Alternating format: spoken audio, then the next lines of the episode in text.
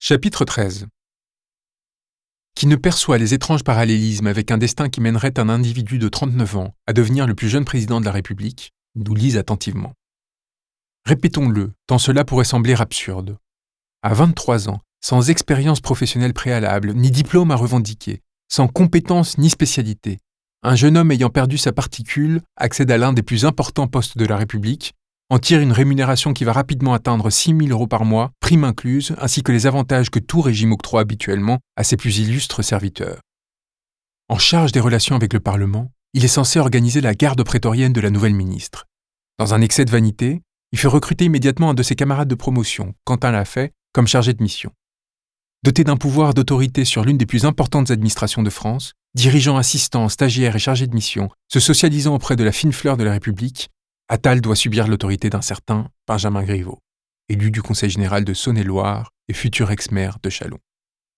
Ancien camarade d'Ismaël Émélien, socialiste de passage, Griveaux a été recruté dans le cabinet de Marisol Touraine comme conseiller politique.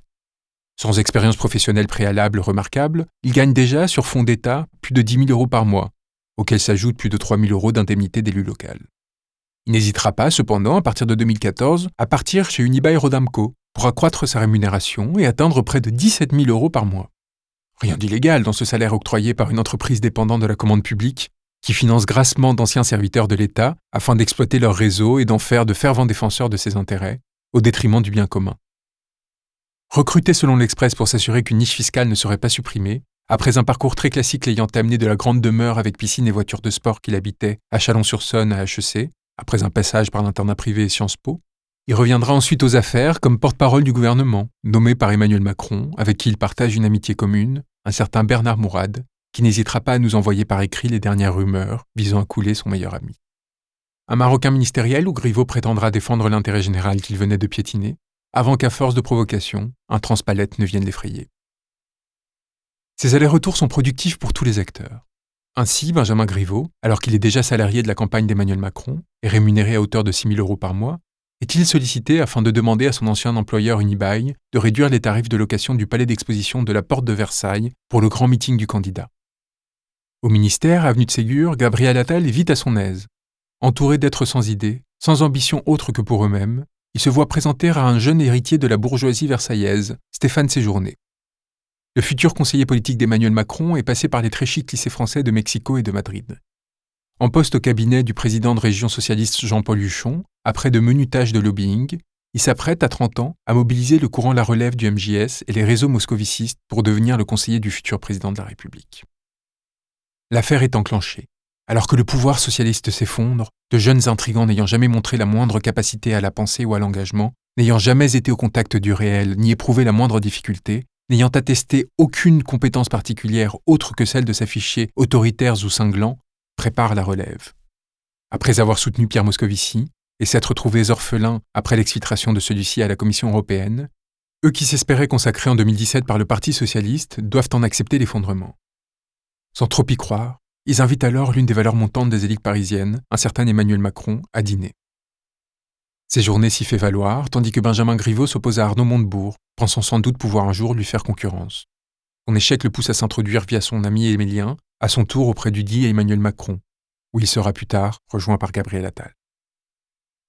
L'affaire reste cependant difficile à mener, et Emmanuel Macron, éreinté par des luttes intestines qui l'ont notamment amené à se confronter à Philippe Léglise-Costa à l'Élysée, est sorti du palais et doit penser à sa reconversion.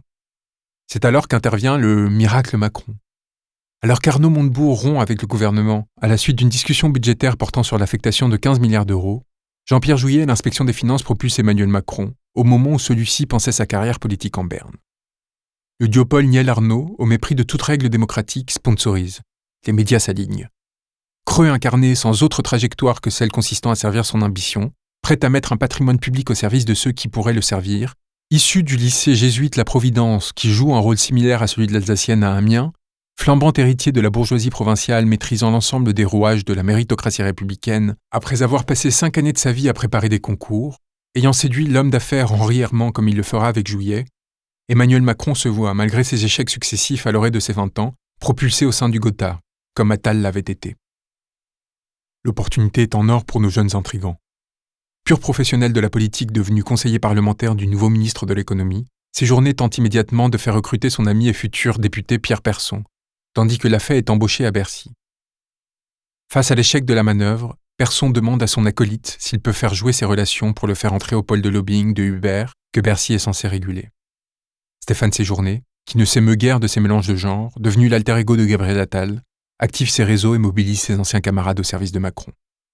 Formé à l'université de Poitiers, où il a rencontré ce qui constituera l'avant-garde d'un ministre qui se dit encore socialiste, il profite de sa position au sein de l'État afin de structurer les jeunes avec Macron aux côtés de son camarade et d'autres futurs cadres du régime, qui avaient auparavant tenté de prendre sans succès la tête du MGS et deviendront tous députés LREM. Tandis qu'Émilien structure par le haut le mouvement, ses journées et ses acolytes en esquissent la création par le bas. Alors que s'effondre l'ensemble des candidats du système, de Fillon à Juppé en passant par Hollande, Valls et Sarkozy, Macron sait se montrer convaincant et a trouvé une jeune garde, certes peu engageante, afin de structurer un mouvement. Nommé ministre par un président aux abois, alors même qu'il vient de quitter l'Élysée pour créer un cabinet de lobbying, Emmanuel Macron construit en quelques mois une opération de communication visant à masquer la veulerie de son entreprise. Manquant de réseau pour alimenter son cabinet, il fait confiance à de jeunes gens dont il ne sait encore rien, mais qui présentent l'avantage de se montrer aussi ambitieux qu'évidé. C'est le paradoxe. Son ascension a été si rapide que, faute de n'avoir jamais occupé de poste d'encadrement, il ne peut s'appuyer sur un quelconque proche ou individu de confiance pour s'organiser. Le voilà dépendant de sa femme et de trois trentenaires, séjournés d'un côté, Griveaux et Mélien de l'autre, pour avancer.